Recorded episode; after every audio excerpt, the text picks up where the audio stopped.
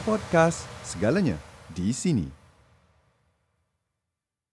Assalamualaikum hai semua. So, hari ini bersama Zira lagi dalam uh, Keluarga Talk live iaitu hari ini uh, kita lain sikit uh, sebab kita bersama orang yang bercuti-cuti ni uh, iaitu uh, perkenalkan kat sebelah saya uh, apa orang kata uh, pengurus besar tourism Selangor iaitu uh, Encik uh, Tuan uh, Tuan Azrul betul? Ya, Azrul terima kasih. Mana-mana boleh, Cik Azra. Ah, panggil Tuan Azrul Ah, boleh? panggil Cik Azrul Ah, pun boleh. Cik Azrul pun boleh. Okey, so uh, sebelum kita masuk kepada kita punya topik hari ni, uh, Cik Azrul sihat? Eh, saya sihat. Uh, nampak sepatah kita cakap sepatah kita baru nak warm up uh, kata. So siapa yang tengah masuk dalam live kita sekarang ni uh, jemput masuk. Kalau boleh live ni kita share uh, kita kongsi dengan rakan-rakan yang dekat uh, luar sana kan. Sebab kali ni kita nak cakap tentang topik percutian. Betul? Betul. Okey, uh, so hari ni topik kita kemaruk bercuti langgar SOP. Ha, untuk Tuan Azrul sendirilah uh, daripada senario orang kata uh, percutian kan. Uh, macam sebelum uh, macam sebelum Covid ni orang rancak sangat bercuti. So ada ke orang kata perubahan daripada mata Encik Azrul sendirilah uh, sebelum dan selepas pandemik ni berlaku. Sebelum uh, COVID-19 ni, kita sememangnya bercuti, kita tidak mengambil langkah-langkah SOP. Mm-mm. Tapi ada hikmahnya berlaku apabila COVID-19 ini, kita ada norma baru yang dinamakan uh, pasca COVID-19. Pelancongan harusnya mengamalkan uh, SOP yang ditetapkan oleh MKN dan juga KKM.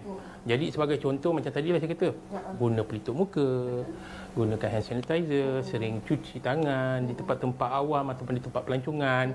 Dan juga jangan lupa social distancing tu. Jangan terlalu pasti ataupun uh, dengan izin overconfident di mana kita tidak pasti. Kadang-kadang mungkin walaupun kita satu rumah kita tak pasti suhu badan masing-masing. Cek. Gunakan aplikasi selangkah tu langkah masuk dengan selamat.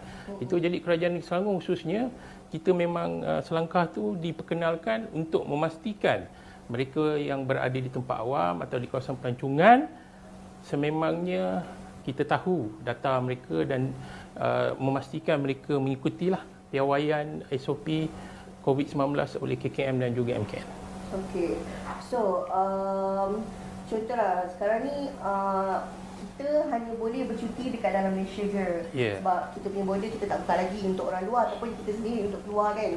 Okey, so uh, macam sekarang ni uh, untuk peranan tourism Selangor, macam uh, tuan kan tourism Selangor kan. Uh, macam mana peranan tourism uh, Selangor tentang SOP dan uh, kat macam Selangor ni lah macam mana? Okey. Uh, Terima kasih Hazira. Jadi kita Tourism Selangor ni kita agensi pelancongan kerajaan Selangor. Jadi kita punya website dinamakan selangor.travel. Jadi dalam website itu kita telah mewawarkan juga kita punya Instagram Discover Selangor. Jadi di dalam uh, aplikasi social media seperti Facebook, Instagram dan yang lainnya dan juga di website kita memawar-warkan pada orang ramai untuk melancong ke Selangor tapi turut memberi penek- penekanan kepada SOP. So sebenarnya kita telah buat bahan awareness semasa uh, COVID-19 daripada mula daripada 18 Mac 2020 ini dan seterusnya sehingga sekarang kita memberikan awareness uh, kepada umum dengan hashtag Tourism Selangor Cares. Jadi uh, di laman sosial media rasmi Tourism Selangor. Jadi Tourism Selangor ni kita dah menjalankan pelbagai langkah untuk uh, memastikan orang ramai tahu tentang perlunya penekanan diberi kepada langkah-langkah keselamatan ni. Ikut SOP lah macam saya cakap sebelum ni. Ikut SOP. Jadi gunakan selangkah, langkah masuk dengan selamat. Jadi bila kita pergi melancong tu, kita bukan sahaja selamat untuk keluarga kita, tapi selamat juga untuk keluarga orang. Ha, saya sebut keluarga banyak ni pasal saya ditemukan oleh majalah keluarga. pun boleh. Okey, so sebenarnya memanglah kita bercuti dengan keluarga kebanyakannya tak pun dengan uh, paling pun dengan rakan-rakan. Rakan-rakan pun ada keluarga juga kan. So macam saling menjaga sama satu sama lain. Okey. So uh, selamat datang orang kata selamat join kepada live kita hari ni uh, iaitu saya bersama dengan uh, Tuan Azrul uh, iaitu pengurus besar uh, Tourism Selangor. Okey, so Uh, yang mana baru masuk boleh share dulu kita punya live, uh, share banyak-banyak. Yang mana terlepas boleh tengok balik nanti uh, sesudah habis ni kita punya live hari ni. Alright, so uh, macam kita tahu sebelum ni negara kita one of uh, negara yang orang kata pelancong datang masuk. So uh, sebabkan uh, pandemik ni, COVID ni, so pelancong tak ada masuk, sebenarnya itu memberi impak juga kepada ekonomi kita kan. Yes. Jadi um, macam mana kita sendirilah right Malaysia ni ataupun uh, tourism sendiri kan uh, membantu pengusaha pelancongan uh, ataupun homestay untuk naikkan ekonomi kita lah. Uh, macam tourism sendiri ada ke buat bajet apa-apa ke uh, untuk bantu kita punya ni? Okey, terima kasih Azira. Jadi kita sebenarnya ketahui sekarang ni kita apa sempadan ataupun border negara kita masih belum dibuka. Sememangnya pelancong kita memerlukan kedatangan pelancong asing. Pelancong asing memang banyak yang menginap di hotel ataupun di homestay uh, terutamanya di negeri Selangor. Tapi walau bagaimanapun kita seharusnya mengambil positif. Masa inilah kita tumpukan kepada domestic tourism. Jadi pelancong-pelancong yang sebagai contoh rakyat kita yang sering melancong ke luar negara seperti sebagai contoh melihat filem-filem dan terus teruja nak pergi negara lain seperti sebagai contoh di Korea ke di mana ke di Jepun ke atau di negara Eropah. Sebenarnya uh, di negeri Selangor kita ada kawasan-kawasan yang tidak terjangkau. Ramai tidak tahu kewujudannya sebagai contoh di Sekincan, di uh, Sabak Benam, Sekincan Sabak Benam lah. Jadi ada juga di Kuala Selangor, kita ada uh, Sky Mirror, kita ada Blue Tears dan pelbagai lagi. Jadi soalan tadi tentang untuk membantu pelan pemulihan lah kepada pengusaha-pengusaha sebagai contoh uh, homestay, kepada pemandu pelancong. Kita ada Kerajaan Negeri Selangor melalui pelan pemulihan ekonomi Negeri Selangor. Seperti yang diumumkan oleh Yang Amat Berhormat Datuk Seri Menteri Besar Selangor uh, telah mengumum, memperuntukkan sebanyak RM 2.6 juta Ush, juta uh, untuk industri pelancongan negeri merangkumi pertama pembayaran secara one off Okey. RM 1000 kepada host community Selangor. Host community Selangor ni unik. Sebenarnya kerajaan negeri Selangor host community ni antara negeri yang saya rasa yang terawal dan unik uh, membuat satu program dinamakan host community di mana seseorang yang tinggal di kawasan itu yang mahir tentang daerah tersebut dilantik ataupun dia telah beri latihan untuk menjadi host community menerangkan kepada pelancong. Jadi kita memberikan RM1000 kepada host community Selangor uh, kepada para pengusaha homestay dan juga pemandu pelancong Selangor. Jadi pengusaha homestay yang berlesen dengan Motek.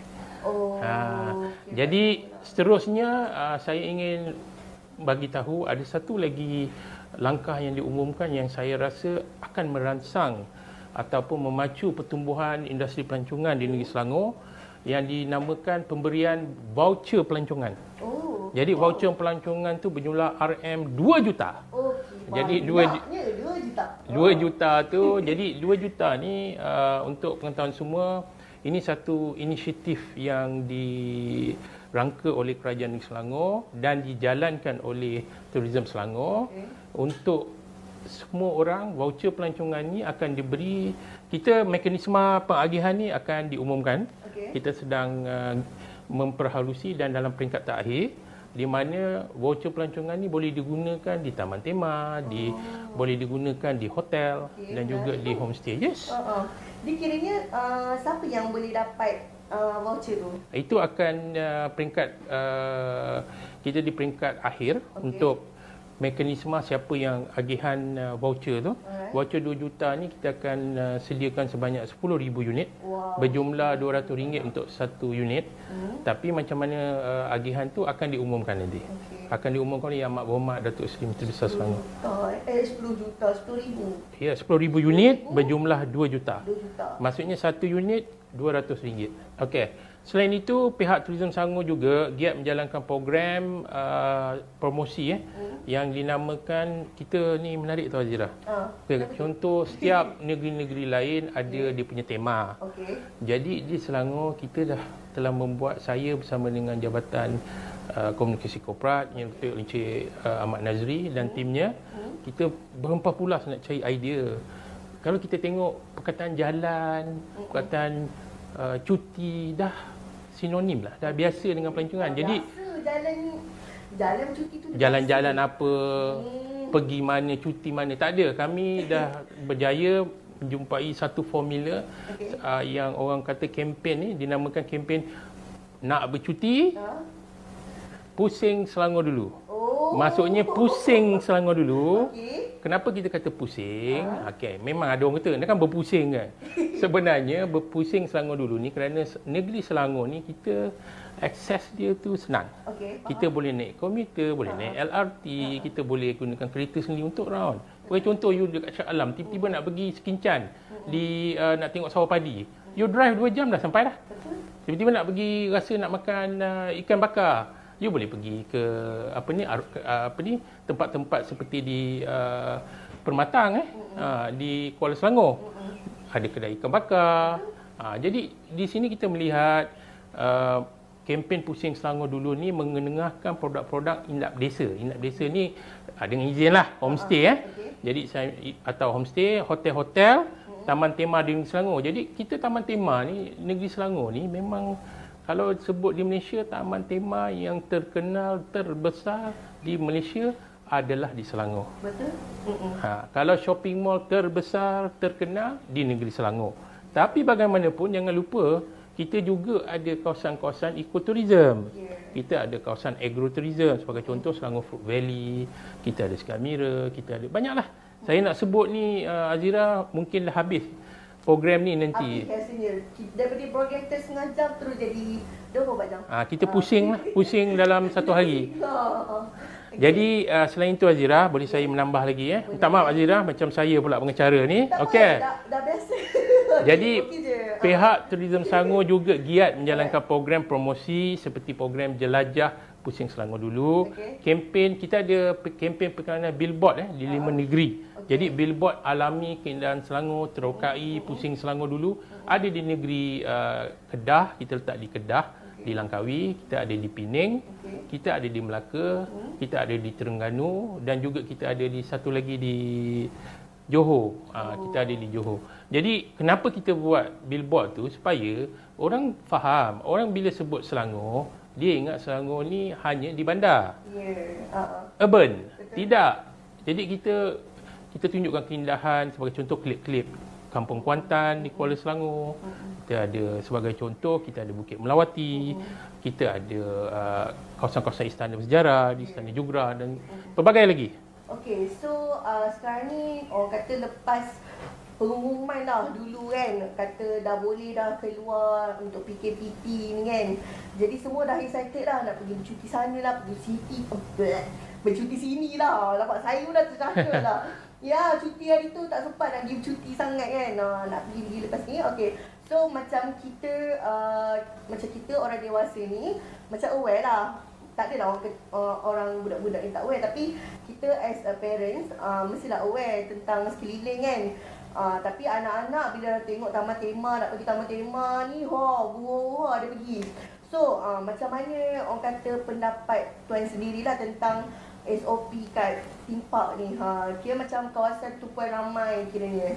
Uh, Okey, terima kasih Azira. Uh, kita pun telah uh, uh, telah pun uh, mengetahui daripada pengusaha Taman Tema mengenai uh, mereka telah memakai garis panduan yang ditetapkan SOP standard sebagaimana ditetapkan oleh kerajaan seperti penjarakan sosial uh, hingga ada pengusaha yang menghadkan jumlah pengunjung 50% daripada kapasiti biasa. Ha, itu untuk langkah keselamatan mereka lah. Dinamakan social distancing kan ataupun jarak sosial. Jadi uh, jarak penjarakan sosial. Jadi tarikan atau rides juga sebagai contoh kalau kita pergi taman tema, mereka telah membuat pelbagai langkah iaitu yang paling mustahak sebelum pakai mereka telah sanitasi dan selepas pakai pun mereka sanitasi. Jadi memastikan daripada segi langkah-langkah pencegahan telah diambil. Selain itu penggunaan pelitup uh, muka dan juga prosedur pengambilan suhu badan, data masuk dengan apli- aplikasi selangkah dan juga self declaration form eh, yang digunakan oleh aplikasi telefon bimbit turut diperhatikan. Ha, itu langkah-langkah lah. Jadi pengusaha taman tema ni di Selangor sememangnya bertanggungjawab lah. Mereka telah mengambil langkah-langkah yang seharusnya dan sepatutnya daripada KKM dan juga MKN. Hmm, betul macam saya rasa lah sebenarnya uh, orang-orang yang orang kata apa macam dekat tempat theme park tu sendiri telah uh, orang dah buat inisiatif sendirilah untuk uh, orang kata apa ikut SOP kan. Jadi sekarang ni nak tak nak bukan bukan nak tak nak memang sewajibnya orang yang nak pergi tu sebenarnya kena jaga SOP sendiri Betul. Sebab kalau nak harapkan orang yang orang yang kat kawasan tu je tak orang kata ke apa tak mendatangkan impak sebab dia sebenarnya kita sendiri yang kena mewaj kita sendiri yang kena, kena membawa SOP tu uh, betul kalau orang tu menjaga tapi kita sendiri Yeah. yang ramai ni tak menjaga kita juga sebenarnya salah uh, okey betul Betul aja. Ah, saya tambah sikit okay. Alright. So siapa yang baru masuk uh, live kita kali ni uh, kita tengah bercakap tentang kemaruk bercuti langgar SOP. Okey. Uh, sekarang ni uh, sebenarnya rata-rata kita risau lah sebab sebab kata kerajaan kata kalau naik tiga angka kata nak buat PKP balik. Semua dah resah dah sebenarnya tentang ini kan. Jadi saya harap yang lain pun ikutlah SOP Hmm. kita. Okey. Jadi yang mana uh, nak Awak kata yang tengah tengok live kita nak share apa pengalaman pergi bercuti uh, kat, macam mana kawasan-kawasan yang korang pergi tu okey ke tidak SOP dia okey menjaga ke tidak kan? Puas hati ke tidak ataupun anda sendiri yang jaga SOP ke apa ke boleh drop dekat komen. Uh, nanti uh, ni lah kita akan baca, kita akan respon kat situ, okey? Sekarang ni saya nak tanya Tuan pula, tadi kita dah cakap pasal percutian lah, pasal timpak lah, itulah, inilah. Sekarang ni saya nak tanya Tuan sendirilah. Uh, waktu sepanjang uh, apa kata lepas PKPP ni kan dah boleh bercuti apa semua. Uh, ada tak pergi bercuti dengan family? Uh, macam mana uh, apa apa yang tempat-tempat yang kalau tuan tak pergi cuti, tak bercuti lagi, uh, tempat apa yang tuan nak pergi cuti? Dalam kempen promosi Pusing Selangor dulu ni, Okey. jadi saya selaku pengurus besar Tourism Selangor, Alright. jadi semestinya saya menumpukan pelancongan di negeri Selangor. Yeah. Jadi saya berkesempatan lah sebab PKP uh, terutama uh, anak perempuan saya eh, yang baru berumur 8 tahun. Jadi uh, yalah bila baru berumur 8 tahun ni teruja nak pergi kawasan-kawasan. Jadi saya dapati kita sebagai keluarga kita harus mendengarkan konsep eco ekoturism. Betul. Jadi saya telah membawa anak saya uh, dan isteri saya ke Gamuda Cove Discovery Park Okey. di mana kenapa ramai uh, yang tidak tahu saya ni teruja dengan Paya Indah Wetland tu. Oh. Paya Indah Wetland tu dulu adalah salah satu uh, tempat yang sangat menarik di negara Malaysia terletak di Selangor. Um, dia ada beberapa ekor apa ni hipo eh uh, ini badak sumbu Oh, air. ha, ha. Jadi uh, yang telah diberikan oleh kerajaan Botswana. Mhm. Jadi badak tu masih ada Okey. dan juga ada um, kolam buaya. Oh. Ha, dan buaya begitu banyak. Oh, Yang ada bu- lah. ada. Tipu Yes, dia, ada masa dia orang bagi makan kita boleh tengok buaya tu. Okey. Dan juga kawasan tasik ataupun kawasan uh, air yang di tasik itu sangat cantik. Mm-mm. Dan untuk pengetahuan semua di situ boleh juga um, berbasikal, berjoging dan juga ada orang yang menunggang kuda. Okey. Jadi kawasan tu bila saya bawa keluarga saya, anak saya teruja. Oh. Dia baru tahu yang apa ni ada kawasan di Selangor. Kalau kalau kita tengok tu sebagai contohlah Mm-mm. um, saya pergi ke Sky Mirror. eh. Okey. Saya nak beritahu Sky Mirror. eh. Sky Mirror di Kuala Selangor. Kenapa saya memang orang tanya kalau saya pergi mana kita bercerita tentang Sky Mirror. Okey. Jawapannya mudah. Hmm. Sky Mirror ni ada dua di uh, negara di, di dunia ni Okey. iaitu Bolivia dan Malaysia. Dan Malaysia di Kuala Selangor. Alright. Dan kalau bila you naik boat daripada JT di Kuala Selangor mengambil masa 40 minit ke hingga 50 minit bergantunglah Mm-mm. pada apa ni uh, masa dan keadaan. Tiba-tiba di tengah laut tu tiba-tiba anda akan dap- dapati uh, you dapati ada terdapat beting pasir Oh. di tengah-tengah laut dan boleh tengok hidupan laut tu seperti di bawah dasar laut dan anda boleh mengambil gambar sebab tu nama Sky Mirror kerana gambar tu cantik cermin Oh. ah jadi kalau Ah pergi tengok Sky Mirror tu. Tak apa, saya pergi dulu. Uh, weekend ni saya pergi, nanti saya tunjuk lah. Ah gitu. nanti saya tunjuk kat korang semua. So korang semua boleh pergilah. Kira macam tu boleh? boleh tak ada masalah Ah, so siapa yang sebenarnya um, saya tambah sikit lah. Sebenarnya siapa yang macam uh, orang kata selalu um, ada yang macam kawan saya lah merungut. Kata dia orang duduk kat kamp- macam duduk kat bandar balik kampung pun bandar tak Mhm. tak juga kampung tak pernah tengok lah. Orang kata apa keindahan alam yang hijau hijau ni.